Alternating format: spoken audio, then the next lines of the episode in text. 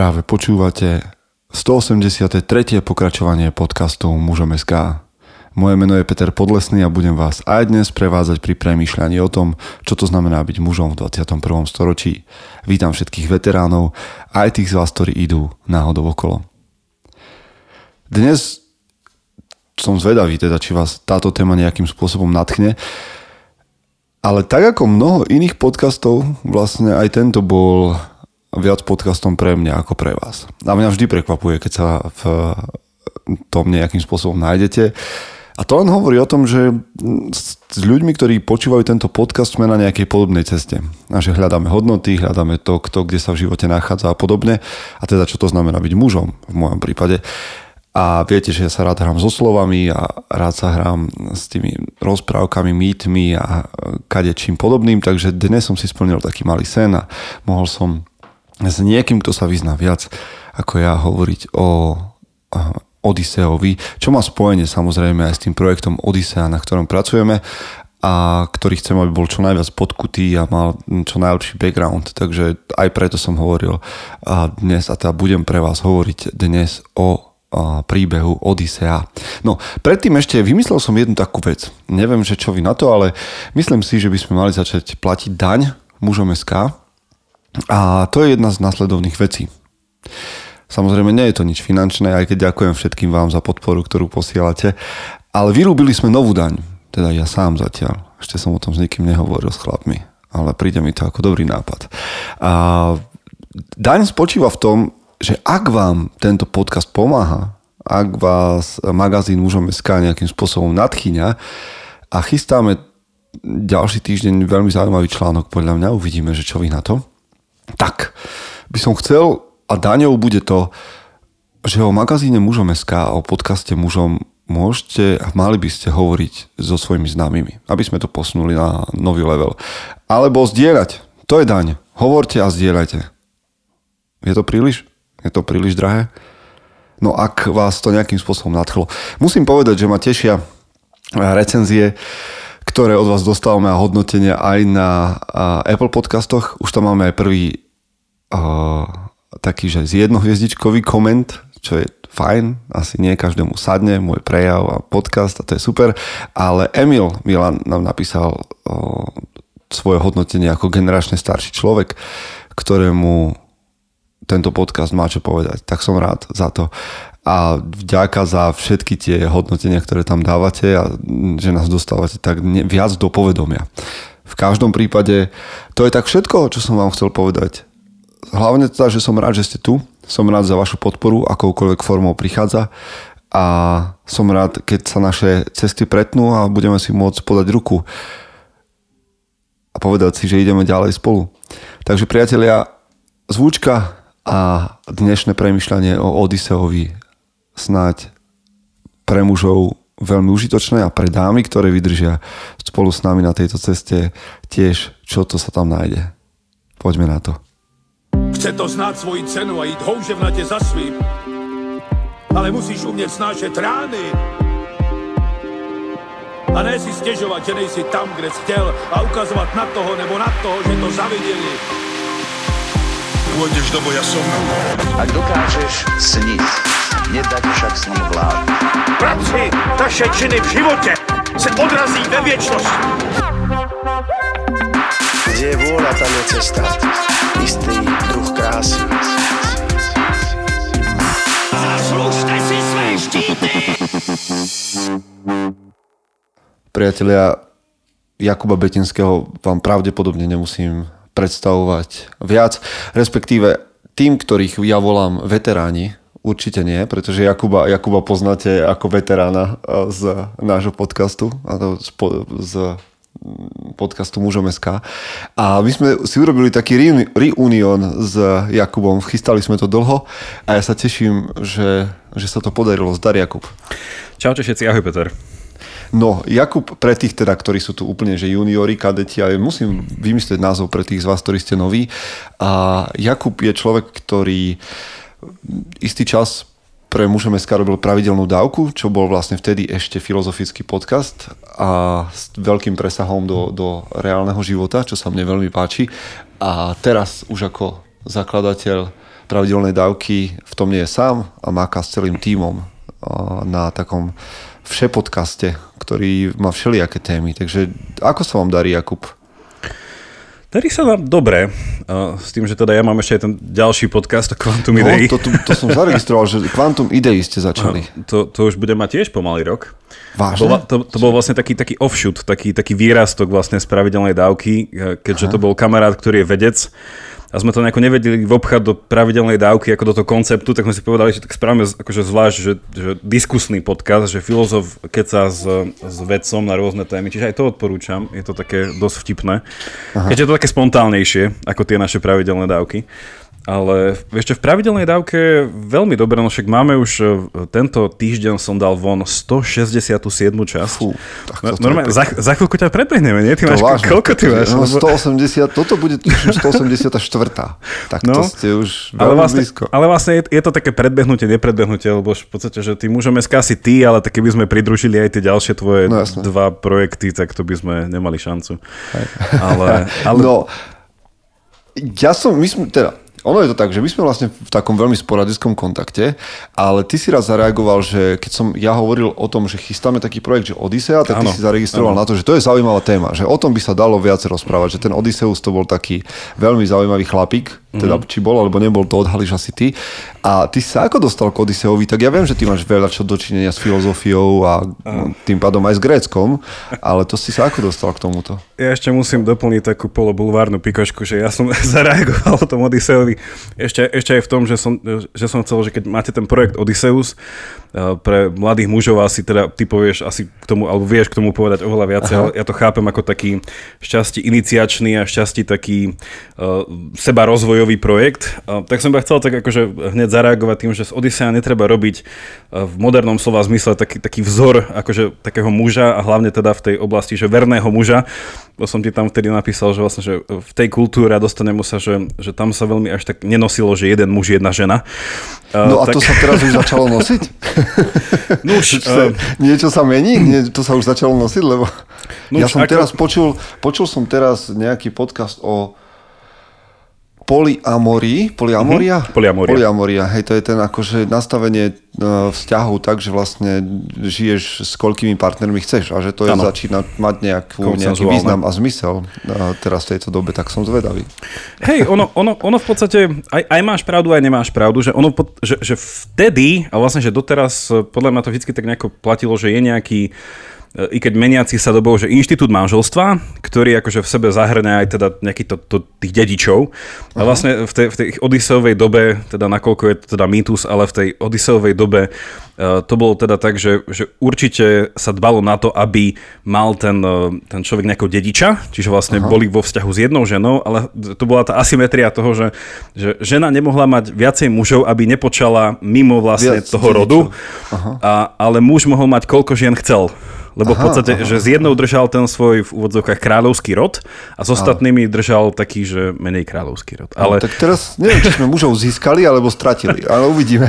No, ale počkaj, to sme už predbehli. Ale k tej tvojej otázke, ja si... Ja Ako si... sa dostal teda k Odiseovi? Hej, vieš čo, ono je to v podstate asi viacerými cestami s tým, že on je súčasťou teda Homer a jeho tieto dve diela teda tiež môžeme spomenúť, či vôbec Homer existoval, ale že tieto dve diela minimálne no, Iliada a Odyssea sú pokladané niečo také, že súčasť, to čo sa hovorí, že západný, západný kánon.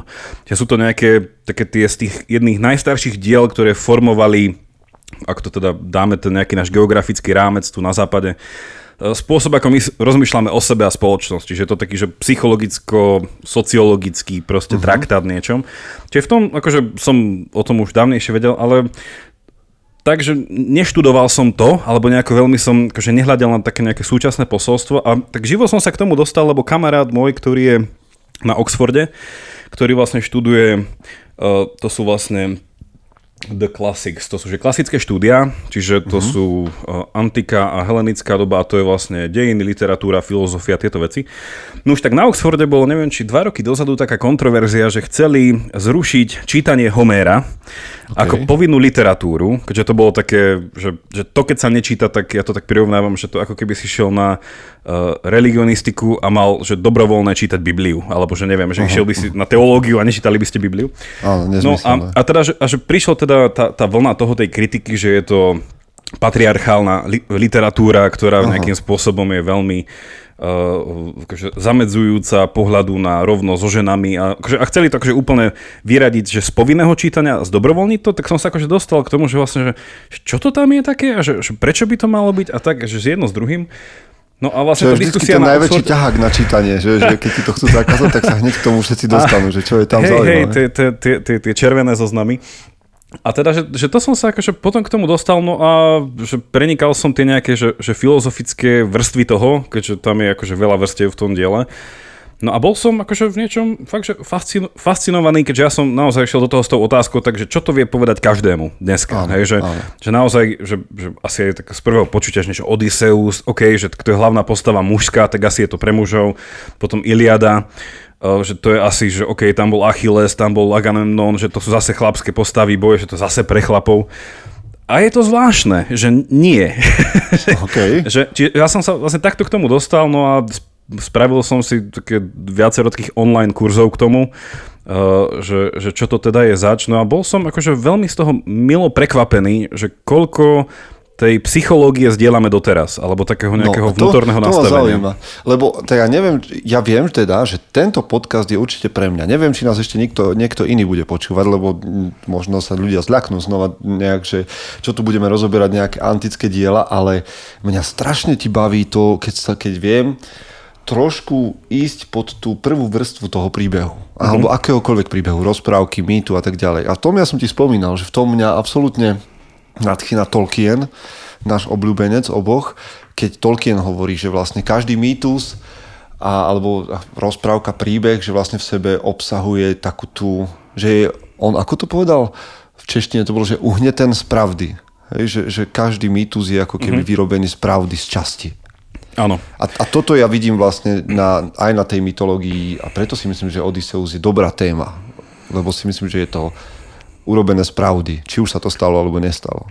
Áno, a to podľa mňa, že treba tak odľahčiť to slovo mýtus, lebo dneska je mýtus e, zbytočné e, synonymom slova klamstvo. Okay. Že ideme boriť mýty a že to aha, je na jednej aha. úrovni, že hoaxy, mýty a iné, iné veci že tu sa akože tradične dáva do, do vzťahu k slovu logos, že mytos a logos, alebo tá z grečne nejaké mutos a, a logos. A to je vlastne, že to sú iba dva spôsoby akože nazerania na svet, alebo na odhaľovanie pravdy. Že logos okay. je skôr tá filozofická tradícia racionálneho analyzovania a rozbijania, abstrakcie, neviem čo. Čiže tam nejako vzniká filozofia. No a mutos je že mytológia je príbehové podanie niečoho, kde vlastne, že nie nevyhnutne musí všetko racionálne dávať zmysel, že síce je to logické, ale nemusí to nevyhnutne byť plné akože argumentácie, ale je to mhm. skôr o symboloch, hej? je to skôr o obrazoch, je to v podstate, že to, čo by sme dneska nazvali, že to, to boli nejaké tie uh, uh, ako by to bolo, že, že metaforický jazyk alebo nejaké tie paralely, podobenstva a neviem niečo, že ten uh, poslucháč, a teda toto ešte poznámka na kraj, že, že dneska podľa mňa ľudia, ktorí počúvajú, že niekto sa rozpráva o Homerovi a jeho dielach, tak si predstavia, neviem, niekoho, kto napísal knihu, že dlho robil research, a potom napísal knihu Ilias Odisea, má tu nejaké dejinné pozadie a sa tá kniha čítala, hej, hore dole. No tak uh-huh. akože treba si uvedomiť, že sme niekde v 8. storočí pred Kristom, 6. Tak. Ak Homer vôbec akože existoval, že prvý nejaký jazyk v antickom Grécku sa kodifikoval tak nejako 6. 7. storočie. No a že, že, že Homer sa podával spevom, že vlastne on sa delí na spevy, hej, že vlastne tie, tie diela, že samotná Odisea má 24 spevov, čiže to vôbec nebolo také, že je to čítaný text pre ľudí, že skôr si uh-huh. to mhm. treba predstaviť, že je to ako divadelná hra, aj keď teda divadelné hry prišli až neskôr.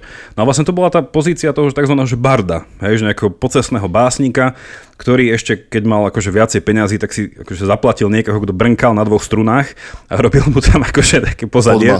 Pod, presne tak, že, že ako v Tesku si to predstav, že do Teska, máš tam taký tento a niekto by tam stál na rohu a rozprával by Odiseu. No a napríklad, že samotná Odisea, keď prišiel takýto týpek, hej, ten Bard prišiel do mesta a on zväčša vyhľadával také nejaké bohatšie vrstvy, keďže vtedy nejako to bol skôr, že bohatý, chudobný, čiže išiel za tými bohatými. Na Odysseus sa spieval 3 dní. Hej, Tri to, dni. to bola vlastne troj, trojdňová vec, že on prišiel, na prvýkrát zaspieval prvých 8 kníh, potom zvyšných neviem koľko, až do 24. To bol performance. Hej, uh-huh. a vlastne, že a, a v tomto ten, ten, aby som sa vrátil k tej mytológii, že a takto sa podávala mytológia, že ono to bolo hovorené, nezapísané, že vlastne sú teórie, že, že možno sa Iliada Odisea zapísala až niekedy v prvom, treťom storočí. Že vlastne helenistická tak tých doba. 400, 400 rokov tam môže Čiže, byť nejaký čiže, taký... čiže akože je to v tomto, v tomto je to akože veľmi zaujímavé, že, že to, to podanie toho príbehu priamo chcelo iba podať nejaký, dneska by sme to nazvali, že posolstvo. Že ono v tebe to malo niečo spraviť. Hej, že keď si si to vypočul. A veľakrát, keď to už niekto zaplatil, tak vieš, ostatní sa, vieš, ja si to tak predstavujem, ako keď máš v pelíškach, vieš, keď bola tá scéna, keď premietal ten film na plátno, ten, jak sa volal, ten, čo mal rodičov v Amerike. Neviem, Aha, no, tak, aha, tak viem, premietal viem, na plátno a všetci dookola, vieš, na ulici sa zbehli a pozerali to, a pozerali to, vieš, naopak, zrkadlovo otočené. Aha, tak podľa mňa, že, že takto ľudia sa akože inšpirovali aj tým, eh, aj, aj tou Homerovou vlastne tými eposmi, ktoré teda... Ale toto mi, toto mi asi chýba. Počúvaj, to by mohlo byť. Ako nehovorím, že trojdňové spevy, ale že by, normálne, že, že bardi. Že vieš, že namiesto toho, aby niekto mi na hlavnej uh, spieval Eda Šírena alebo Mekyho Šbírku, takže by mal nejakú takú monodrámu. Že by rozprával príbeh. A kľudne nech si brnka na gitare do toho a že by sme ho počúvali. Hodinu. Ja sa musím zastať Eda Šírana, lebo toho mám ešte rád. Ale Mekyho Šbírku by som, uh, by som Vymenil obetoval. za, za Odiseu. um, obetoval, ale, ale áno, no, že, že v tomto je to zvláštne, že, že ono si to treba aj predstaviť, že ja nechcem ísť do nejakých technických vecí, lebo sám som skôr nadšenec pre Iliadu a Odiseu ako nejaký, š- ako nejaký študovanec alebo nejaký tento expert, ale že to sú veci, ktoré boli napísané v Ríme. Že ono sa to, akože svojím spôsobom grečtina uh, nemala prízvuk ako slovenčina, ale v podstate sa iba, ako keby si to spievanie sa chodilo hore-dole melodicky. A vlastne to je písané v tom teraz neviem, neviem presne, že, aký to bol druh rímu, ale že to samo o sebe to znelo tak, také, taká polopieseň, hej, že bolo to také dynamické. Tak v tomto, akože a ten, ten, ten mýtus, alebo tie mýty, presne sa prenášali takto, že, to, že, že my si to tak predstavujeme, že si kúpim knižku mýtov napísaných, ale že mýtus nikdy nebol napísaný, že to bolo proste ľudovou nejakou tradíciou, slovesnosťou a tým sa to potom aj menilo často, že to bolo nepresné. Že Každý ten bard si to trošku podal po svojom, ale malo to mať nejakú tú dejovú líniu. No. Tak trošku si nás už voviedol do kontextu, ale úplne pre ľudí, ktorí náhodou sa nikdy nestretli s týmto, nechajme to Homerovi, Homerovým dielom, o Iliada, Iliada Odisea, tak úplne v stručnosti hovoríme o prvom diele, ktoré trvá nejakých povedzme 10 rokov, alebo opisuje nejaké obdobie teda a, trojskej vojny, o, o bájnu Helenu, kde vlastne proti sebe stoja dva teda mnoho národov, ale dve vojska a bojujú vlastne o, o, o ženu. A súčasťou jednej strany je teda aj Odysseus a ako kráľ Itaky a jeho verný spolu s Achillom, ako si spomenula, ďalšími. No a potom je ďalší, ďalší príbeh a to je vlastne tá Odisea, čo je 10-ročné putovanie Odisea domov. Hej, po Plus, vojne. plus ešte aj doma.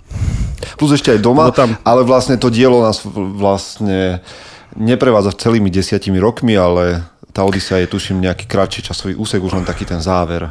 Taký appendix. Odisea, Odisea je v tomto zvláštna, že veľa ľudí tam eh, to kritizuje za to, že Odisea nie je chronologická, že my si to predstavujeme, že to bol nejaký príbeh, že odtedy ako skončila Trojská vojna, a teda aby sme to hneď prezradili, takú, taký, taký ten spoiler, že áno, Odysseus bol ten, ktorý vynašiel Trojského koňa. Áno, áno, to bol on. E, Takže on vlastne v tej, v, tej, v tej Iliade je taká sekundárna postava, i keď potom v podstate kľúčová. Ale akože ono to začína, že ak by sme sa dneska teda bavili iba o tej Odisei, tak pre poslucháčov ono Iliada, akože to je názov, miestny názov Troje. A vlastne, že to bol proste dnešné Turecko. Čiže vlastne preto sa to volá Iliada, že, že to proste tá oblasť, ktorú išli obliehať, lebo tam ukradli tú Helenu, alebo teda odišla. No a to je vlastne celý tento boj, až potom, že Odisea je najprv začína prvé nejaké štyri spevy sú sa, hm, hovorí, že čo sa medzičasom stalo v Itake. Hej? To, to, máš, to máš ako taký film, že, že medzičasom v Itake. Meanwhile, Presne. je taká. A vidím, že, vidím, že ty budeš robiť simultánny preklad pre poslucháčov uh, s dobrou zdalnosťou angličtiny. Čiže najprv to začína tým, že čo sa tam medzičasom stalo, lebo však uh, logicky tak dlho nebol král doma, bol vlastne král Itaky. A teda, že mal iba jedného syna, Telemacha, manželka Penelope, no a medzičasom tam boli nápadníci rôzni a tak sa to vlastne tak nejako vysvetľuje, že čo sa tam stalo, no až potom sa vrátime späť k Odiseovi, všetky tie jeho putovania, Kyklop a tak ďalej a tak ďalej a tak ďalej. No až potom v závere sa to nejako spojí, že prídeme do toho bodu, že sa vráti na ten ostrov a zase sa to tam tak krásne zdramatizuje, že to nie je také, že pripláva, ako ja neviem, že vylodenie v Normandii, nie? Že, že dojde Odysseus, sa rozbehne s nejakým mečom. Áno, áno, celé to tam... um, že ono je, to je, to, je to trochu inak, no. Je to trochu, je to, že dávame také spoilery, ale tak je to, ono ešte musí, a teda, že toto všetko, čo hovorím, že v niečom už teraz predznačuje, že čo je celá pointa toho diela, že on príde ako zamaskovaný žobrák, ktorý sa, si dávajú rôzne uh, signály a znamenia na rozpoznanie, či ho rozpozná manželka, či ho rozpozná syn, bla bla bla. A končí to teda veľkými jatkami, uh, keď on teda vyzabíja tie, tie desiatky a desiatky nápadníkov. A potom, tak, ešte tak. To, a potom ešte ďalej sa to komplikuje tým, že ešte ho musia uznať za kráľa a zase tých, čo vyzabíja, sa chcú pomstiť. Ale teda, že toto celé Odisea. Hej, že tam to nejako, no tam to nejako a, a teda, Pravdepodobne sa ľudia minimálne, keď sa stretli s nejakou takou knihou greckých bájí, tak sa stretli s príbehom o Kyklopovi, hej, čo je vlastne jedna Ovečky. z takých uh, podstatných vecí, kde vlastne Odysseus a spolu so svojimi druhmi oslepí Kyklopa, unikne z jeho zajatia, lebo je to ľudožrút a nakoniec vlastne sa dostaneme k tomu, že ten Kyklop bol syn boha Poseidona, Blbé. A teda, to je blbé, pretože, Posej, po, pretože Poseidon je boh morí a Odysseus sa potrebuje po mori dostať domov. Áno. A, a ďalšie a ďalšie sirény a tak ďalej. No ale teraz mi povedz, že ako je možné, že práve tento mýtus o Odysseovi pretrval 2,5 tisíc rokov a nie iné. Hej? Ja, by, ja si trúfam povedať, že no tak dobre, Daidalos a Ikaros a ďalšie takéto čriepky nám ostali, ale Odysseus je taký veľký epos, ktorý tu ostáva 2,5 tisíc rokov. Prečo je to tak? Áno, prečo je to tak? E, tam je vlastne, že, ten, e, že tá medzera medzi tým, že keď sa plaví domov a že ako sa plaví, neplaví, e, už je skoro doma a zase o to vráti späť, že ono je to taká v tomto, že by sme až to nazvali, že je to nejaká tá soap opera, že pomaly to je nejaký, telenovela, no. nejaká telenovela, že už tam bol skoro a zase sa vrátil na začiatok. Prečo sa to zachovalo? Ono asi treba niečo povedať o tom, že, že aký druh eposu to je. Že, že vtedy sa v podstate, akože epos ako nejaké ako nejaké literárne dielo s tým, že sme teda povedali, že to bol spev, eh, ktorý opisoval nejakú veľkú udalosť. Hej, že, že si to môžeme predstaviť tých rytierov a neviem aké boje o neviem čo. No ono, v, v antike boli dva druhy základné eposov, že medzi ktoré sa to všetko delilo a tvojich poslucháčov chcem dneska naučiť 5 gréckých slov. To všet, to. Dneska sa, všetci, dneska sa všetci trošku naučíme gréčtiny. A prvý ten druh e, eposov sa nazývali tzv. Že kleos eposy a potom druhé boli tzv. Že, že, že nostoj alebo nostos eposy.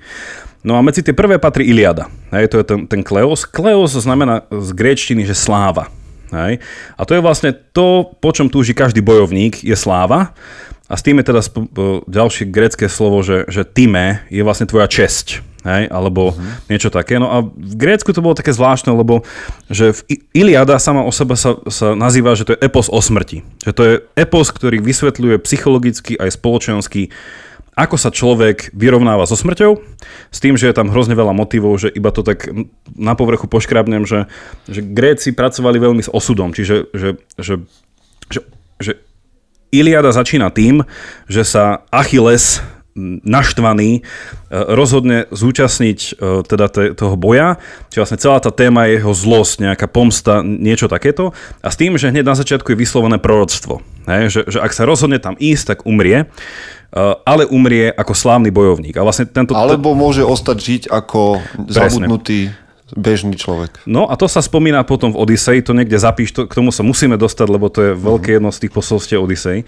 No a vlastne a to, a to je to, o čom je celá uh, Iliada, že to je ten Kleo, že to sláva bojovníka a môžeme to akože interpretovať na, na sláva človeka. Že ako zomrieť v sláve a to, čo sa chápe dneska pod slávou, by sme nazývali väčnosť. Takže čo to pre človeka znamená čeliť smrti tak, aby som väčšine žil. A vlastne, že ten, ten tvoj Kleos bol podstate, že ako ľudia o tebe hovorili po smrti. Že keď sa Achilles dostal do rôznych do týchto bardických básní, tak to bol jeho Kleos a potom jeho Time, jeho česť, bolo v podstate, že všetka tá korisť, ktorú dostával. Hej, že vlastne ten, ten ten spor, ktorý hneď na začiatku je v Iliade, je, že mu zomrali, zobrali mu jeho, jeho týme, vlastne tú odmenu, hej, že ženu, ktorú dostal uh, za, za túto vojnu. No, že to sú, uh-huh. že, že prvé dve grécké slova, Kleos a Time, to sú vlastne tieto Kleos eposy, kde patrí Iliada, čiže je to boj, je to smrť, hej, uh, iba pripomenúť, že pre antického gréckého bojovníka bolo blbé prežiť slávnu okay, vojnu. Okay. Že ak si prežil vojnu, ktorá bola fakt, že, že, že sever proti západu, všetci proti všetkým a ty si to prežil a šiel si si domov pestovať fialky, blbý život. Asi blbý si život. Šetril. Blbý, presne, že buď si bol zbabelý, alebo si sa šetril, alebo si nevedel bojovať, alebo sa pri najhoršom na tebou niekto zľutoval. Hej, že, že toto je úplne že iná, iná nejaká doba. No a druhá časť tých eposov, a preto ideme sa hore o Odisei, tak tam sú známe dve grécké slova, na ktoré to chcem dneska nejako upieť, ktoré poznáme aj v Slovenčine, pretože sa nám zachovali v nejakých iných slovách. Prvé je slovo nostos, alebo v mnohnom čísle nostoj, poznáme to v slove nostalgia a, a nostoj znamená návrat. Hej. A vlastne celá Odisea je vlastne epos o návrate, o ustavičnom návrate, navracaní sa a vlastne, že návrat kde domov. Hej. A vlastne to je časť tej odpovede na to, že prečo sa zachovala Iliada Odisea, lebo hovorí o témach, ktoré sú niečím načasové. Jedna je otázka smrti a ako sa postaviť vlastne otázke vlastnej smrteľnosti a väčšnosti. A druhá je otázka toho, že keď už tu žijem, prečo žijem. A vlastne to je otázka identity a vlastne to je tá otázka tých ustavičných návratov. Návratov kde domov a domov je to, čo ma robí, kým som. Hej, a tam vlastne sa, že, že dostaneme sa k tomu, čiže že nostos z nostalgie. A druhá veľká téma, ktorá vlastne rámcuje celú Odiseu je, poznáme to zo slova trošku uh, negatívneho, ale xenofóbia. A, a tam je grécké slovo uh, xenos, alebo xenia je lepšie. Xenia je vlastne vzťah medzi hosťom a tým, koho, kto ho hostuje. Hej, že nesprávne by sa to dalo preložiť, že je to že pohostinnosť, ksenia. Ale vlastne Xenos je aj priateľ, môže to byť host, súčasne to môže byť cudzinec. Z toho xenofóbia, strach cudzincov alebo cudzích vecí. Uh-huh. No a vlastne toto, toto je koncept, ktorý je pre antických Grékov niečo ako hrozne dôležitý. Že, že to je vzťah medzi dvoma ľuďmi, ktorí sa navštívia, ktorý je z povinnosti, že nie je to priateľstvo, No a je tak dôležitý, že celá trojská vojna sa začala preto, že bol porušený, že bola porušená Xenia. Pretože ukradnutie trojskej Heleny, hej, že on v podstate bola ukradnutá Parisom, ktorému bola ponúknutá táto Xenia, hej, Agamemnonom, a on ju ukradol k sebe do Troje. Čiže vlastne porušil všetko, čo sa najviac dalo. No a vlastne u Grékov túto, túto Xeniu garantoval samotný Zeus.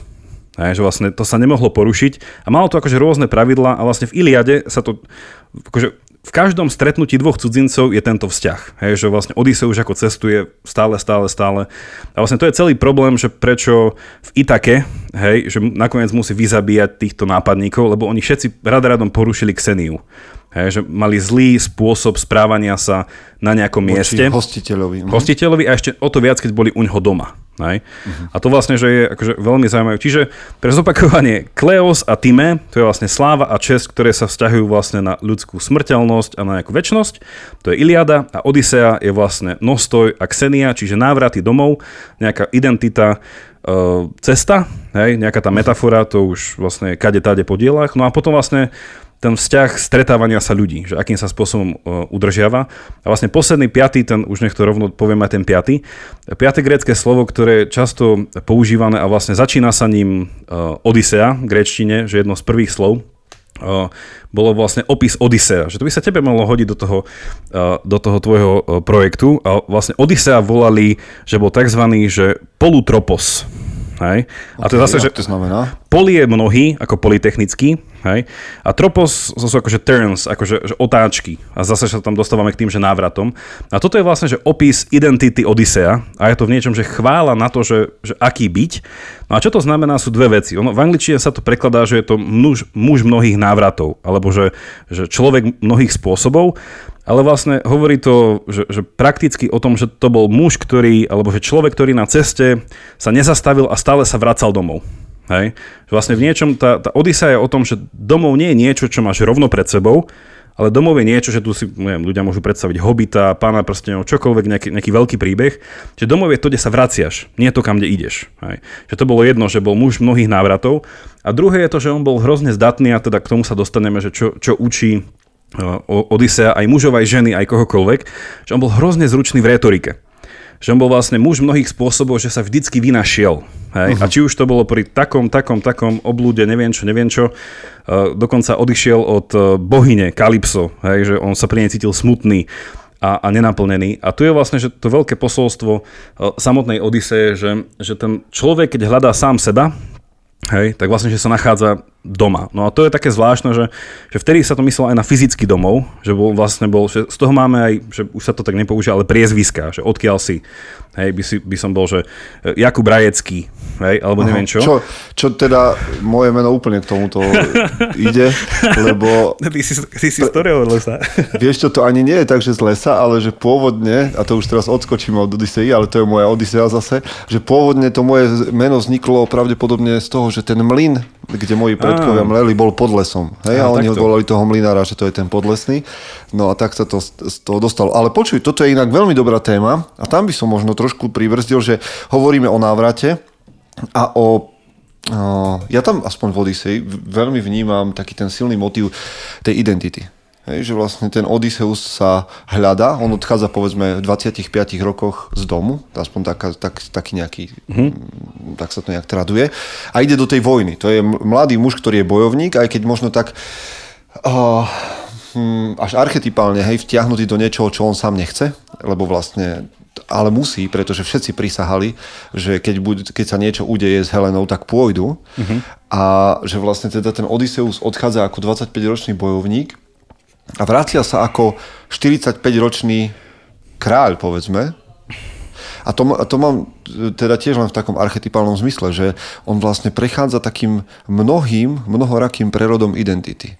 Aj to, ako si mení mena v priebehu tej, tej, toho eposu, mm-hmm. hej, že on vlastne v jednej chvíli o sebe hovorí ako o uh, pokrytcovi, uh, inokedy o sebe hovorí ako o nikto, hej, práve keď sa predstavuje Kyklopovi, tak hovorí, že, že volám sa nikto uh-huh. a, a tak ďalej, že tých mien je, je niekoľko a že tá jeho identita je, je rôzna. Hej, najprv je ten, kto vedie vojsko, alebo ten, kto prešiel cez rozum Trojanom. Uh-huh. A aj keď teda on nie ako si povedal, že on nebol najväčší bojovník, že Achilles bol ten, kto bol neporaziteľný, on bol ten, kto bol bystrý, povedzme, alebo že prešiel cez rozum ľuďom.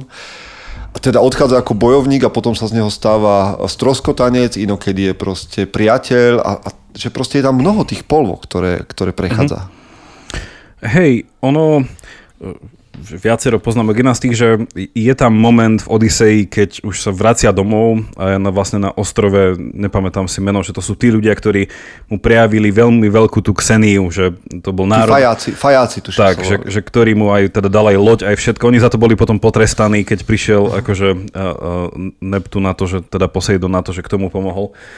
A, tam vlastne bol si ho uctal, to je akože veľmi zaujímavý príbeh tam akože na tom samotnom ostrove, lebo sa tam stretáva s, kráľov, s kráľovou dcérou, tam vlastne, že tam je veľmi silná ženská postava, že ak niekto hľadá akože veľmi pozitívnu ženskú postavu, tak je to ona. No a tam e, potom, e, keď prídu na to, že kto to je, hej, že ja nejaký král, ale ešte nevedeli, že to je ten Odysseus odtiaľ, tak mu spravili, uh, už dneska všetci poznajú olympijské hry, ale spravili mu hry na oslavu. Aha, a tam bol Bart, ktorý rozprával príbeh trojských vojen a v istom bode sa tam Odysseus rozpoznal, lebo hovoril aj o ňom.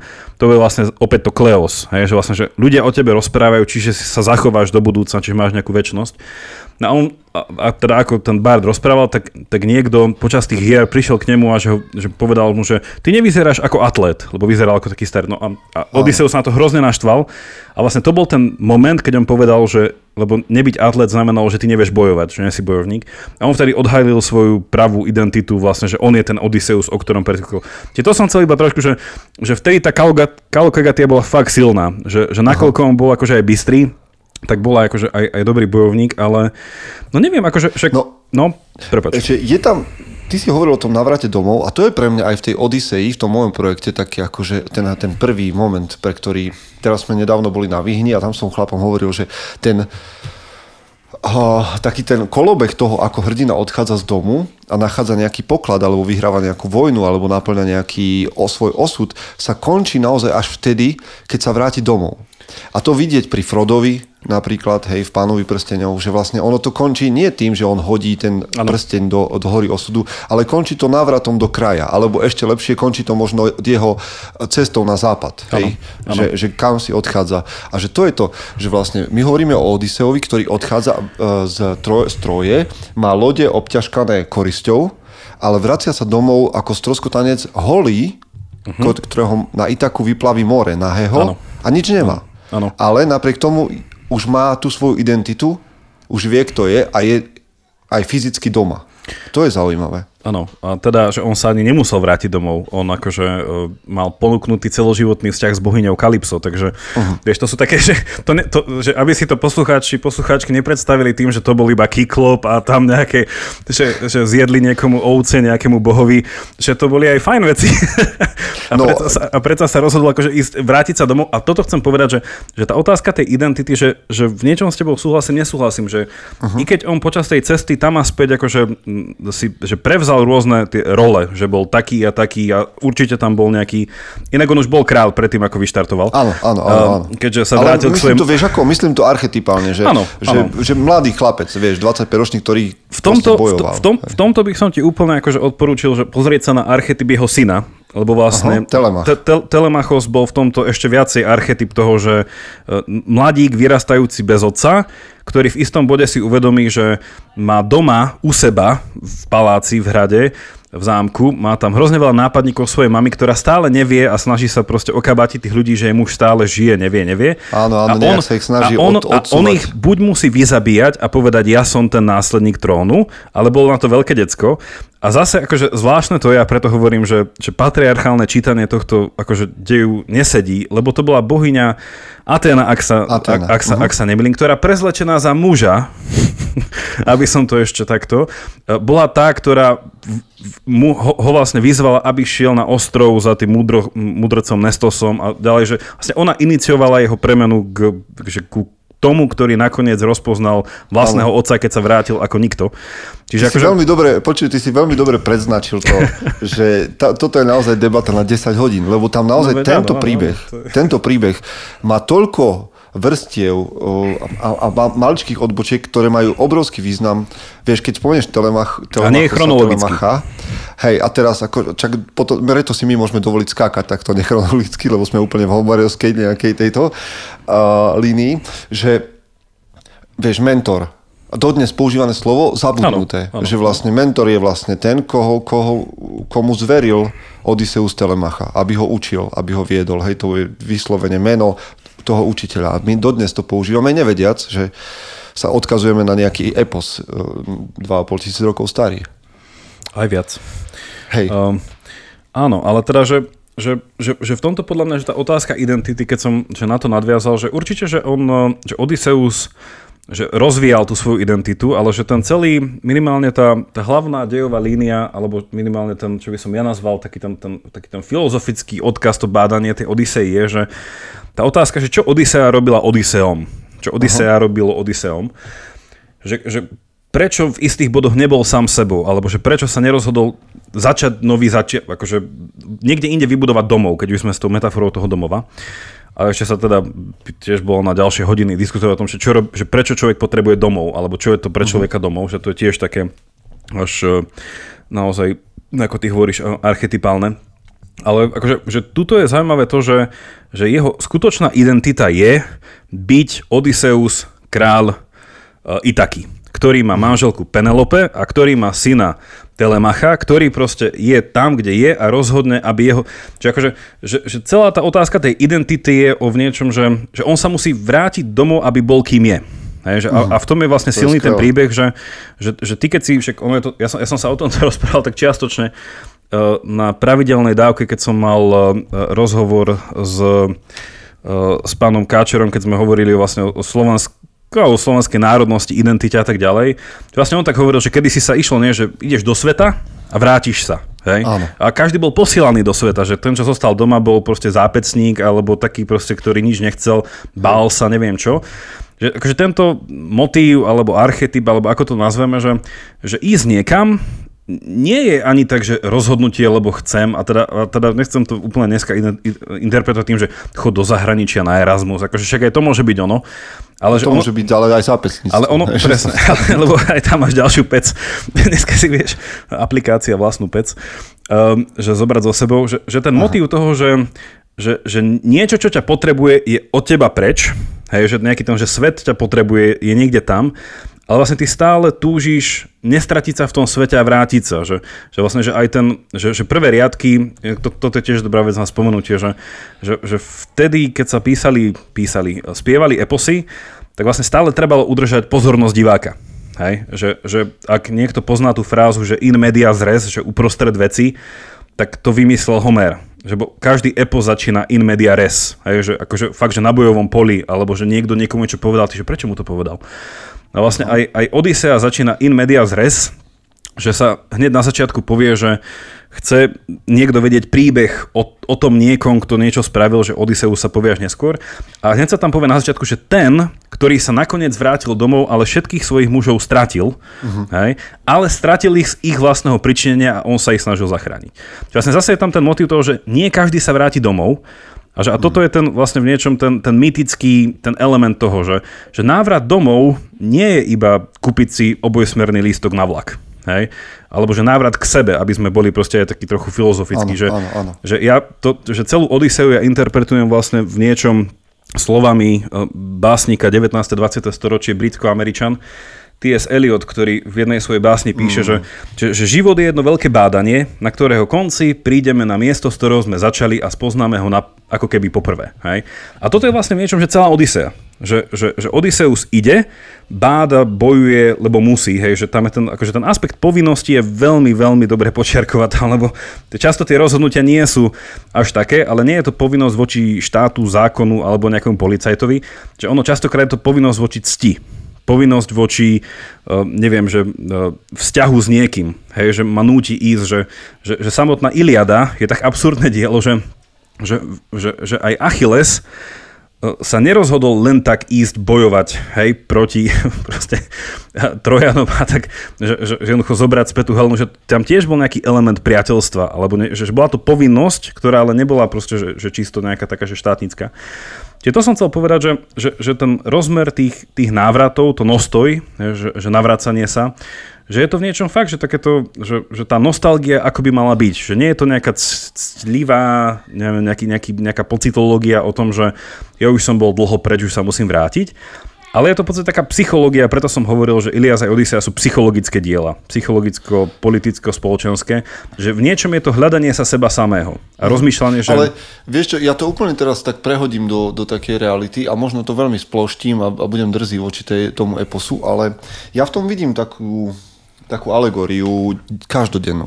Keď sa rozprávam s chlapmi, ktorí sa zabúdajú na bojovom poli a svojej práce, povedzme, a, a neurobia ten návrat domov. Hej, ako keby, že tvoja kariéra alebo biznis alebo čokoľvek, čo cez deň robíš, čo považuješ za to svoje poslanie alebo povolanie, ťa oddeluje od toho, aby si sa vrátil domov a, a vedel, že toto je to, kde mám byť a kde som tým, kým, kým som. Hej, to znamená moja manželka, môj syn a tak ďalej. Hej, že ty vlastne prídeš domov len oddychovať, aby si sa na, a hlavou zostávaš e, v tom zápase a vlastne aj doma, doma si len ako keby ustajnený a zabúdaš na to, že to je to, kde máš byť. Hej? A, a preto ja v, to, v, tomto, v tomto mýte vidím ako keby takú veľkú paralelu s realitou, že proste chlapom vysvetliť, a ženám povedzme, že ten návrat domov a tá tvoja identita je inde ako na bojovom poli. To bojové pole je len obdobie toho zrelého života, síly povedzme a nejakých vízií, ale že nakoniec aj tak všetci by mali skončiť pri sebe samých alebo pri tom, čo ich tvorí. A to je povedzme rodina alebo povedzme vzťahy. Hm. Hej, že a, a, v, a v tomto podľa mňa je to dobré premostenie k tomu, čo som hovoril, aby si si to poznačil, ale ja som si to poznačil. Áno, áno, mám to. A, že, že presne toto je ten moment, že, že kde sa tieto dva eposy spájajú, inak treba povedať, že medzi nimi ešte je viacero taký, taký cyklus eposov, ktoré sa nezachovali, že on, toto nie sú iba dva eposy, ktoré boli. Uh, ale že ten, uh, ak tá hlavná pointa, alebo že v niečom, že čo to tak kričí z tej, z tej Iliady, a inak odporúčam aj film s Bradom Pittom, mne sa to celkom páčilo. Akože, aj mne, že aj kniha mne. je, akože kniha je kniha, minimálne ale... ten, počúvaj, minimálne ten, ten Achillov, uh, Achillov, Achillov súboj, pred, ktorému prebieha, predbieha to, že za ním príde ma, malý chlapec a mu povie, že ten tvoj súper je o mnoho väčší a že ja by Hej. som s ním nikdy nešiel bojovať a Brad Pitt, v, teda Achilles mu odpovedá, že a preto o tebe nikto nikdy nebude vedieť. Áno, Hej, no a to, to, to je zase to, že ako sa tam vtedy chápala väčnosť. Uh, áno, a akože ja akože musím povedať, že aj, aj Hector, aj Achilles boli dobre zahratí, akože ja, ja mám asi nejaký vrodený bias a, a predsudok voči DiCapriovi. Nie, jak sa volal? Ten, jak sa volal? A nie, nie, tento. Druhý, sa uh? Leonard Bloom? Bloom? Leon... Bloom, Bloom, áno. A On Orlando hral- Bloom. Orlando Bloom, no, tak. tak. Eh, dobre.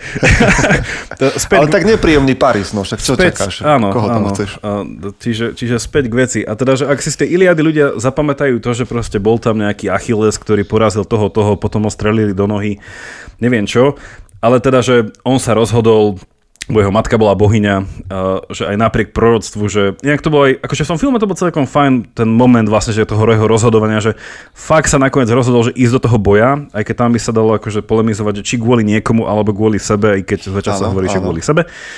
Čiže akože, že končí to tým, že tá jeho sláva, ktorá sa zachovala, že doteraz hovoríme o nejakom Achillovi, nikto nevie, čo je to tá Achillová peta, možno nikdy nebol, asi nikdy nebol, ale že, že toto je tá väčnosť. No a potom v Odiseji je presne tento moment, keď sa v istom bode eh, je, je Odiseovi eh, umožnené, je poslaný do, do podzemia, do podsvetia, ísť vlastne konzultovať eh, s, s, s mŕtvými a stretáva tam, lebo keďže je to už po trojských vojnách, že viacero vlastne svojich kamošov a teda aj spolubojovníkov a stredáva tam vlastne Achila, Agamemnona, ktorý keď sa vrátil domov, tak potom zabila manželka a viacerých, viacerých tam stretá. No a má tam taký krátky rozhovor vlastne s, s Achilom, s tým Achilom, s tým Achilom, ktorý vo filme povedal tomu chlapcovi, si ťa nikto nezapamätá.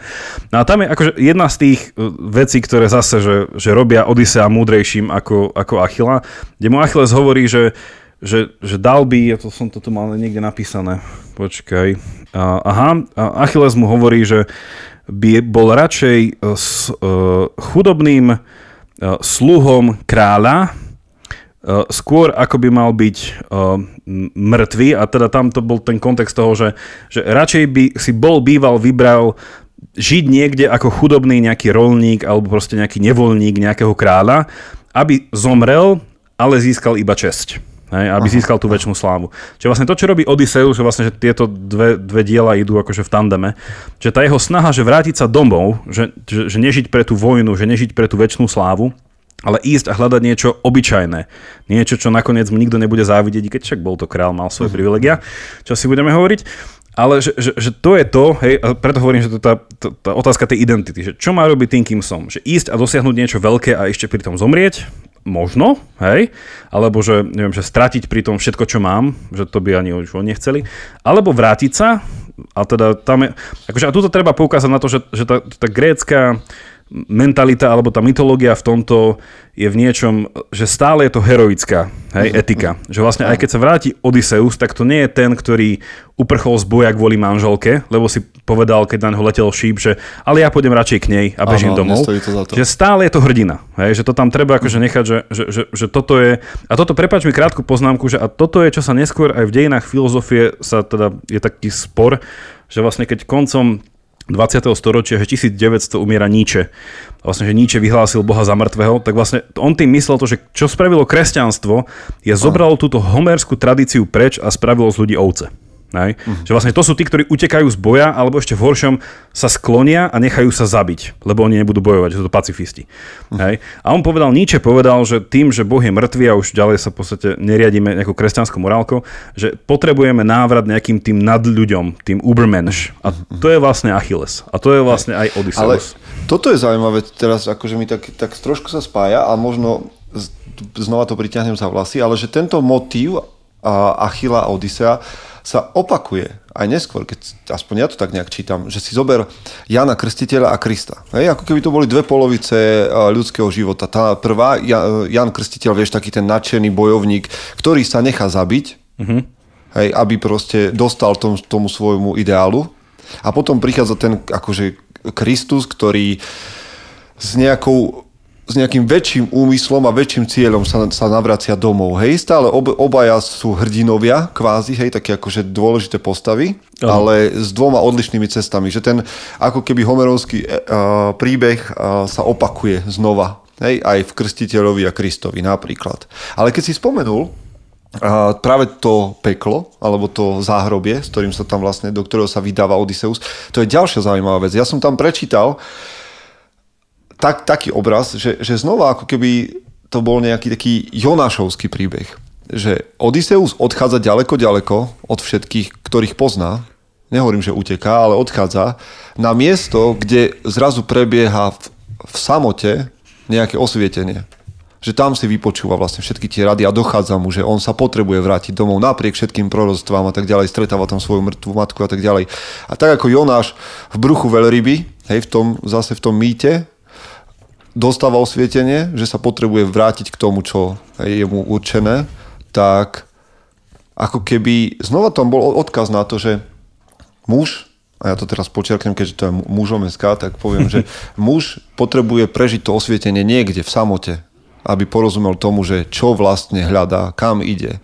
A že to, kam ide a čo hľadá, bude dosť možné dosiahnutelné len cez nejaké utrpenie, bolesť a že to je prirodzená súčasť života. Že stratiť mm-hmm. ľudí okolo seba a, a precítiť nejaké prekažky je prirodzená vec. Áno, že a v, a v tomto hovorím, že je to ten epos súčasné, už to opakujem neviem koľkýkrát, že súčasne psychologický aj, aj sociálny, že on súčasne sa pozerá na identitu jednotlivca, čo to znamená nejakým spôsobom, že kráčať životom, hej, a i keď je to akože z pohľadu bojovníka, alebo nejakého človeka, ktorý bol aj v boji, bol stra, stratég, bol aj akože zdatný rečník a súčasne teda aj politik, keďže sa akože vracia akože kráľovať, Čiže súčasne tam aj ten rozmer toho medziludského. Hej, že keď, že čo, keď človek napríklad že sa aj vráti z, z toho vlastného hrobu alebo z toho ticha a akože, že spozná sa, že, že opäť, že, že čo to znamená potom, že žiť s druhými, hej, a preto hovorím, uh-huh. že, ten, že ten Odysseus má tie, tie dve také tie červené línie, že jedno je ten, ten, ten, ten nostos, ten návrat toho človeka, hej, ako som hovoril, že to bol um, po, politropos, že to je že človek mnohých návratov, že ako, ako, aj, ako aj že šikovný, tak aj proste stále tužiacich z domov. Ale súčasne je tam ten rozmer toho, že tak ako medzi ľudia, ako, ako, ako upraviť medziludský vzťah, hej? A čo reguluje medziludský no, vzťah? Ale tak to mi povedz teraz, že, že jak, to, jak toto dostaneme do nejakých uh, hraníc, keď hovoríme o tom, že vlastne uh, Odysseus sa vracia na Itaku v prestrojení, tak, aby ho nespoznali. Spoznáva ho len jeho slúžka. Ďalší zaujímavý odkaz, spoznáva ho podľa jazvy, Uh-huh. Hej, že vlastne tie naše jazvy, ktoré získame v živote, môžu byť veľmi užitočné, ale spoznáva ho. Ale on tam potom vyvraždí mnohých mladých princov, ano. alebo teda kniežatá a potom sa musí nejakým spôsobom stať kráľom ich otcov, povedzme. Áno, áno. No, akože ono, jednoduché riešenie je také, že on, on ich nevyvraždil, pretože by oni prišli na tú zdvorilostnú návštevu, že to, to nie je ten, um, ten správny vzťah toho, že k hostovi, oni vlastne zneúctili jeho dom. Hej? Uh-huh. A nielen, že zneúctili jeho dom, ale však tam je ten, že on teda však, keď si to poslucháči prečítajú alebo sa zahlbia do toho príbehu, tak on už teda, keď boli v takej tej spoločnej miestnosti, tak tam je ten test uh, napnutia vlastne toho luku. Tak to sú tiež také jatky potom, ale že ono je to celé o tom, že, že, že oni stále tí, tí namlúvači, teda tí, tí, tí uh, jak som ich nazval? Tí nápadníci, nápadníci, nápadníci. tej Penelope, ktorí tam idú, že si robia posmech, že nie len, nie len z pamiatky vlastne Odise, ale z jeho domu proste, že, všetko, že, že to sú ľudia, že, ktorí už eh, si nesú také, ako by som to povedal, taký balvan eh, nespravodlivosti vykonaný voči miestu, kde sú, že vlastne, že oni si už tú smrť svojím spôsobom nie, že zaslúžili, ale keby nezomreli, bolo by divné. Že, akože, že, že, to sú, že to sú tí ľudia, ktorí sa rozhodli umrieť. Hej, inak to poviem. Že, že to sú tí nespravodliví. Na druhej strane, hej, že, že zase, že je to epos z iných čias, že, že otázka by bola, že a nemal im prejaviť proste ľútosť a milosrdenstvo. Ako, ako dobrý kráľ, hej, ako, ako taký ten náš um, európsky, európsky kráľ, áno, ktorý áno, rímske právo a to všetko áno, áno, áno. by mal akože prejsť tým, že teda udeliť milosť. Tam je to skôr také, že napol ten Luga asi desiatich dal naraz dole. Hneď naraz takže, dole. takže akože ta, tam to bolo niečo inom, ale tak zase, tak to, inak to poviem. Keď som na začiatku začínal s tým, s odpovedou na tú otázku, že, že čo ma priviedlo vlastne k Homerovi, tak na jednej strane takéto vyrušenie toho, že sa o ňom dneska tak zvláštne hovorí o tých dielach, a na druhej, že to je taká klasika, hej. Treba dodať, že to nie je jediná klasika. Hej, že ono sa to nejako vyvíjalo, táto ľudská aj psychológia, aj, aj, aj vlastne ten pohľad na spoločnosť a politiku a vlastne neviem, že, že poslucháči poznajú Platóna, takého filozofa, že on bol veľmi skeptický voči Homérovi a teda, že je veľa ľudí, čo veľmi kritizovalo Homéra za... Že, Už za, v jeho dobe. už v jeho dobe, že, že to nebol iba taký, že, akože, že tie homérske eposy sú istý druh, by som povedal, že pravdivého nazerania na človeka, že ja by som to úplne, že že predstavte si to v niečom ako neviem, paralelu ku knihe Genesis, že to treba veľmi um, očistiť o, o metaforickosť, symbolickosť a že dať preč tú historicitu, i keď teda však sú normálne, že archeológovia a historici, ktorí skúmali, hľadali Troju, však to bolo to po, popri uh, Antarkty, či Atlant, stratené mesto Atlantídy, Atlantídy, Antarktída sa našla. Tak vlastne sa doteraz akože hľadá Troja, čo si sa našlo, nenašlo sa, že, že ono naozaj, nakoľko je to pútavý príbeh a vieme sa s tými menami zžiť a s tými metaforami, tak radšej to čítať ako jednu veľkú metaforu. Metaforu čoho? A to, ako aj ty si predtým povedal, že, že ono to každé meno môže byť, neviem, asociované s nejakou skúsenosťou, alebo s nejakým vracajúcim sa pocitom, alebo s nejakou emóciou. A vlastne, že tá, že, že, že, že inak to poviem, že, že, že čítanie mytológie a božstiev, hej, že, že je taká ľahká pomocka, že, že ako interpretovať bohov je, že, že, že čo je to boh, čo je to božstvo. Tak je to niečo, čo je silnejšie ako ty, je to niečo, čo prežije tvoju smrť a je to niečo, nad čím nemáš kontrolu. A keď si povieš tieto tri veci, tak čo to je?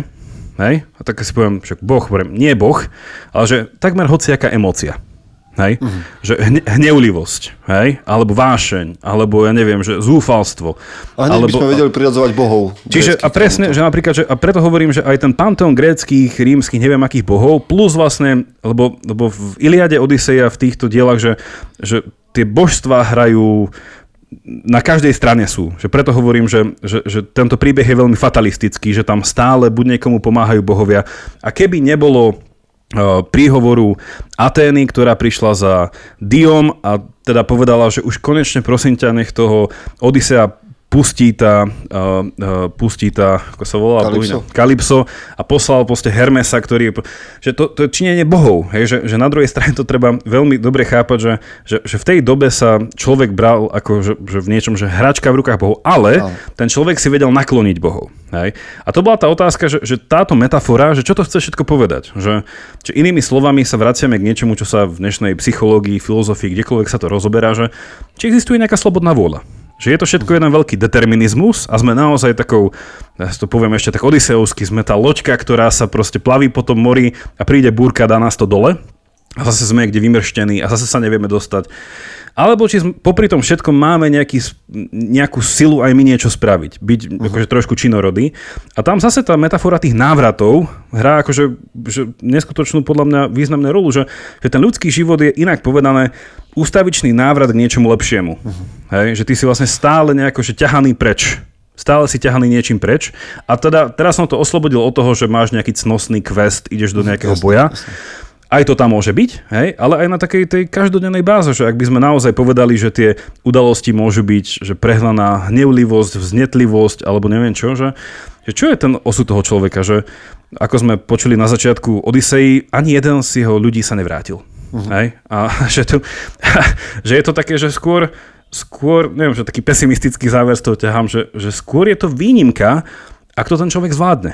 Hej? Uh-huh. Že, že aj to je v niečom posolstvo tej Odisei, že že, že v niečom, i keď zase, že tuto treba zase stopnúť a vrátiť to, čo som povedal, že Odisea nie je jediné dielo v západnom, východnom, v svetovom kánone diel, ktoré majú nám aj dneska čo povedať, že sú aj iné a lepšie, ale toto je jedna z tých vecí, čo už nahlo dáva dávno, že, že teda tak čo máme vlastne na zodpovednosti? Akože čo je v mojich rukách? Jednu vec, ktorú, ktorú mňa, ktorá mňa fascinuje na Odiseovi je, či už stojí proti Bohom, alebo voči akýmkoľvek okolnostiam, že je tam takéto neustávajúce odhodlanie sa vrátiť. Uh-huh. Aj keď je natiahnuté do 10 rokov. Hej. A povedzme si, že tá, vieš, dnes z z pohľadu 21. storočia, keď sa pozriem na tú cestu, ktorú absolvoval, imaginárnu, tak tá by bola e, lietadlom prejdená za lepšiu hodinku, vieš. Čiže to, čo mu trvá 10 rokov. Ale toto je jedna vec, teda to neutichajúce odhodlanie. Druhá vec je uh, za mňa to, že, čo si ty spomenul, jedna vec, že Odysseus jedna vec čeli svojmu charakteru a tomu, kým je, kým nie je. A druhá vec, ktorá ho robí hrdinom, je, že čeli bolesti, ktorú spôsobil iným, alebo to, že zobral so sebou tých mužov do vojny, ich stalo život. Hej? A on sa mm-hmm. s tým nejakým spôsobom musí vyrovnať, že sa vráti domov a všetkým tým matkám, ktoré čakajú svojich synov s korisťou z vojny, vlastne povie, že nikto, iba ja. Hej, mm-hmm. zo všetkých chlapov. To je druhá vec. No a potom, potom za mňa ďalšia z, z vecí je, že keď spomíname bohov, a iné príbehy, tak povedzme, že Herkules, hej, mm-hmm. tak to bol vždycky, vieš, tak nejaký poloboh, alebo hej, taká až božská bytosť, ktorá je neporaziteľná a tak ďalej, že Odysseus naproti Herkulovi je obyčajný chlap, ktorý je zraniteľný, ktorý je zlyhávajúci, ktorý častokrát sa stane hračkou v rukách okolnosti a osudu a napriek tomu sa stále nejakým spôsobom dostane ďalej a ďalej. Hej, že mm-hmm. je tam taký ten až hollywoodský, až hollywoodský taký potom. Preto mám, radšej, že... preto mám najradšej Batmana.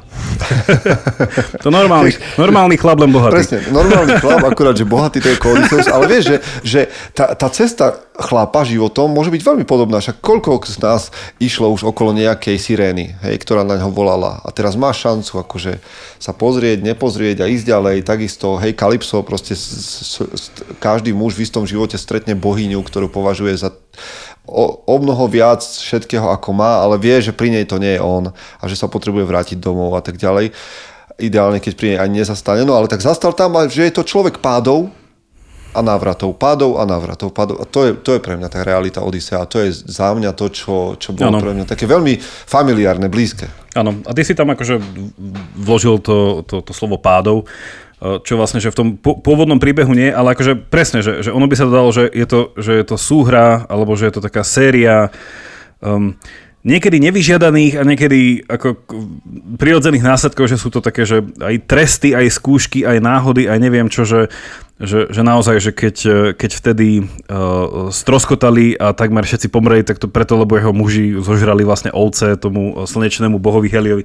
To si všetci... Volov, akože... nie? Slne, nie? Slnečných volov. Áno, áno, to, áno, tie slnečné, slnečné voly. Čiže ako, ne, si o to koledovali, niektoré veci nie, niektoré áno, ale uh-huh. Že, že, ten, že ten ďalší, ďalší aspekt toho, ktorý je akože v týchto veciach, a opäť, že treba si to predstaviť, je nejaký Bart, ktorý toto spieva, spieva to, lebo už dostal zaplatené a spieva to nielen pre potešenie, ale aj pre takú tú, že to očistenie, proste nejakú tú akráziu, alebo toto, že, že, že, cez, toto sa, že cez tieto príbehy sa ľudia učili ako žiť. Hej, že to bolo proste mm. ich rádio, televízia, knihy, neviem čo. Tak vlastne, že oni sa museli týkať vecí, ktoré boli proste také, že horúce zemiaky, alebo také tie veľké otázky, ako som hovoril, že, že smrť, nesmrteľnosť, sláva, česť, mm potom to bolo, že priateľstvo, vzťah k neznámym, známym, cudzím, potom niečo také, že, že ako chápať vlastný domov, nejakú rolu, neviem čo. No a ďalšia vec, ktorú keď už hovoríme o tých bohov, bo, bohov a či už metaforicky alebo tak, tak e, sa v týchto príbehoch akože aktívne pracuje s tým, že, že aký je rozdiel medzi smrteľníkmi a nesmrteľníkmi. Hej, a teda, že tá premisa je, že smrteľníci túžia po nesmrteľnosti, pretože sú aj nesmrteľní a oni by chceli byť ako oni. Hej. No, a tieto príbehy poukazujú na to, že toto je chybné. Hej? Prečo?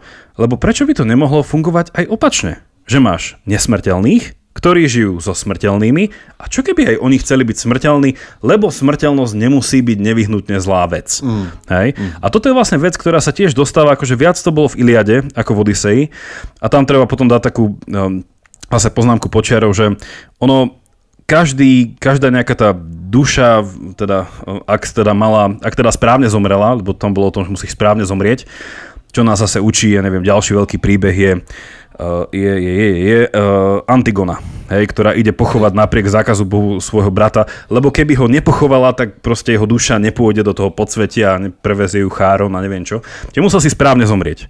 Uh, ale keď už si zomrel, tak potom to podsvetie nebolo proste nejaké kresťanské nebo alebo niečo také, že tvoja duša bola v podstate zombík, eh, ktorý akože tak nejako plával niekde, chodil bez, bez zmyslu a iba keď sa napil uh, ľudskej krvi, sa mi za to bolo, tak, tak dostal, a toto je zase že pekná metafora, že čo robí človek človekom, naž, oživel, lebo dostal na chvíľku vedomie a, a nejakú reflektívnu schopnosť a nejakú prácu so spomienkami.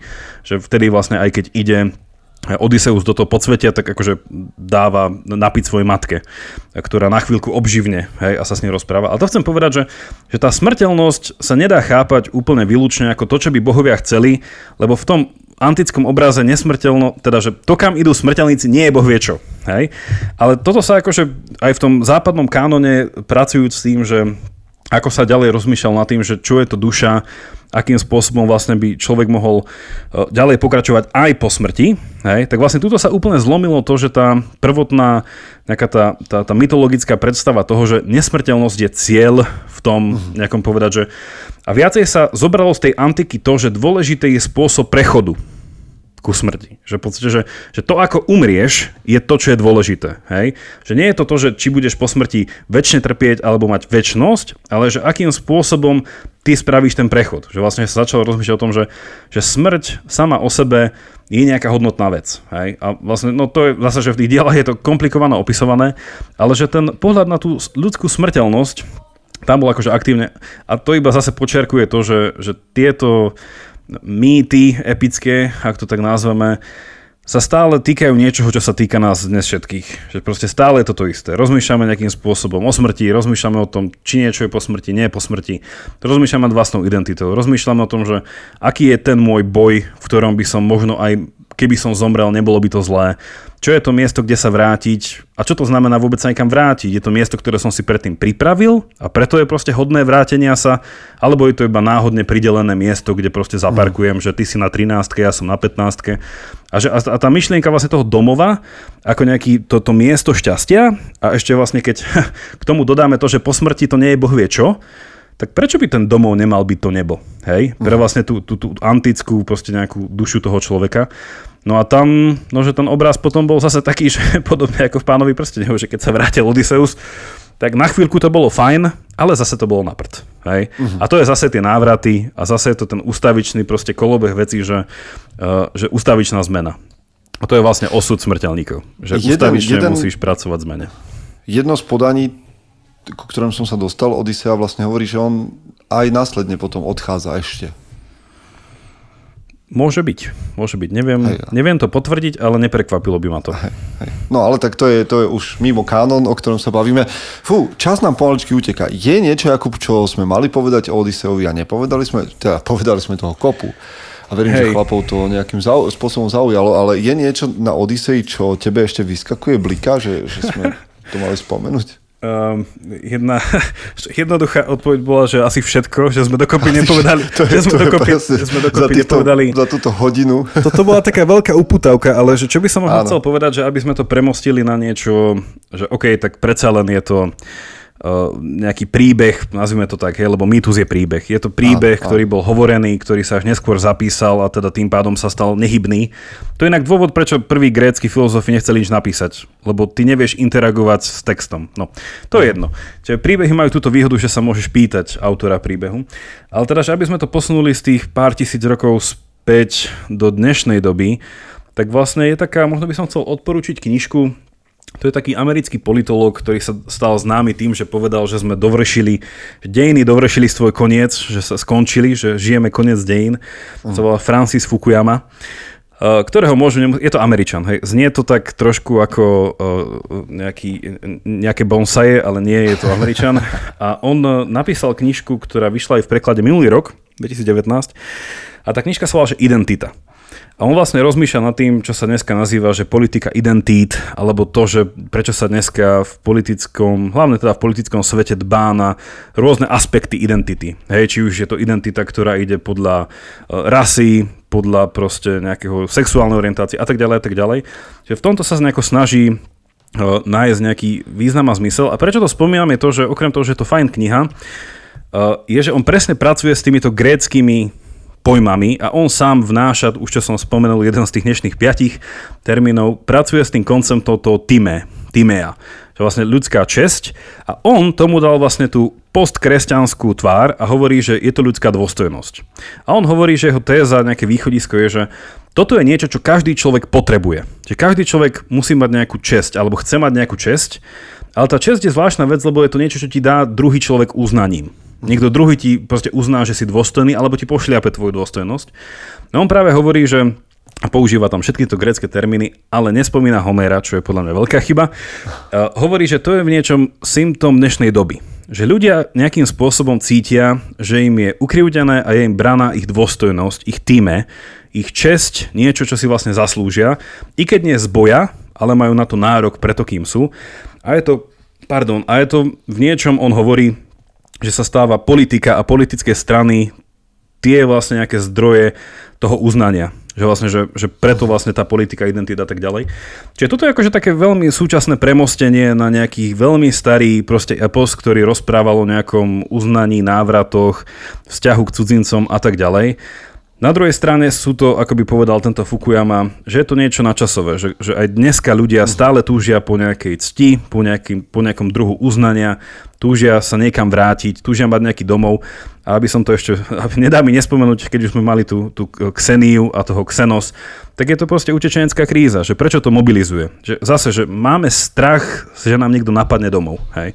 A toto sú proste témy, tisíc rokov staré a zrazu si povieš, že kto to, o tomto sa baví v Európskej únii, o tom teraz proste si politici naháňajú body. A to mi príde, že aj kvôli týmto veciam sa oplatí čítať Iliadu a Odiseu, lebo minimálne sa môžeme naučiť z toho, že ako oni pracovali s týmito problémmi, možno sa z toho niečo použiť, poučiť, nakoľko to bolo metaforické, ale minimálne rozmýšľať nad tým, že prečo je toto ľuďom blízke. Že prečo sa fakt cítime naštvaní, keď nám niekto siahne na našu dôstojnosť. A čo je to vlastne dôstojnosť? Aj? No a toto, je, toto sú otázky, ktoré si už kladol Homer, ak teda existoval. Že vraj to bola žena. tak si to zakončil. Nedalo mi, nedalo mi to nepovedať. Že vraj to, to bola... si mal podľa mňa, to si mal podľa pripravené na koniec. Nie, nie, to, to je, je normálne, ser, to je seriózny historik, ktorý povedal, že je to mladá sicílska žena. Uh, takže sú všelijaké teórie, pozri sa. Dobre, tak hej, aj o plochej zemi sa hovorí, vieš a čo. No, dobre. A Jakub, veľká vďaka, veľká vďaka, lebo toto bol pre mňa uh, veľmi užitočne strávený čas a teším sa z toho a mám nad čím premyšľať. A myslím si, že aj naša Odisea, ktorú chystáme teda, budeme sa plaviť na lodi s chlapmi uh-huh. a bude inšpirovaná týmto rozhovorom, takže sa na to teším. A vieš čo, ja by som chcel byť Bart. Vo mne to nejak od začiatku hľada. Mne sa to páči. Rozprávať príbeh z ktorých sa bude učiť ľudia, budú ľudia učiť aj o 2000 rokov. A dokonca spievať musíš potom príbehy. Ja, no, a ja viem, hrať, ja viem hrať na gitare, takže budeme nejaké kombo. O, vieš, že my sme, tak si robíme slovenské tour Bart. No mi zakričíš, Jakub, daj tam D-dur, ja ti dám D-dur. No, dobre, D-dur a ja poviem niečo. OK, Jakub, a počuj, ešte na, urobme taký záver, taký klasický, že kde všade ťa ľudia môžu počuť, čo majú sledovať, čo chystáš? Môžete sledovať a počúvať dva podcasty Pravidelná dávka, ktorý nájdete buď na www.pravidelnadavka.sk alebo na Facebooku, na Instagrame, kde sme spustili storky. Dneska tam už od dneska aj nejaké storky nájdete. Môžete pozerať, počúvať podcast Quantum Ideí. No a súčasne sa ešte môžete do 7. oktobra prihlásiť. Mám teraz také dva online kurzy. Jeden je o Friedrichovi Níčem, už spomínanom, a jeden je o existencializme takéto niečo, alebo tiež sa, ak náhodou študujete na Univerzite Komenského, tak už, už vám to nepomôže, lebo už je po termíne, ale rozbiehame tam taký projekt, také sa to volá, že Comenius College, kde ja budem tiež robiť tútora, takže o rok sa môžete prihlásiť a môžeme sa spolu stretnúť a pokecáme. Skvelé vec, takže skvelé vec. napríklad. Jakub, veľká vďaka ešte raz a teším sa na našu ďalšiu kolaboráciu. Podobne a hlavne nech sa všetci vrátime domov. Tak. Chce to znát svoji cenu a jít houževnatě za svým. Ale musíš umět snášet rány. A ne si stěžovat, že nejsi tam, kde jsi chtěl a ukazovat na toho nebo na toho, že to zaviděli pôjdeš do boja som. Ak dokážeš sniť, nedať však snom vlád. Práci taše činy v živote se odrazí ve viečnosti. Kde je vôľa, tam je cesta. Istý druh krásy. Zaslužte si své štíty!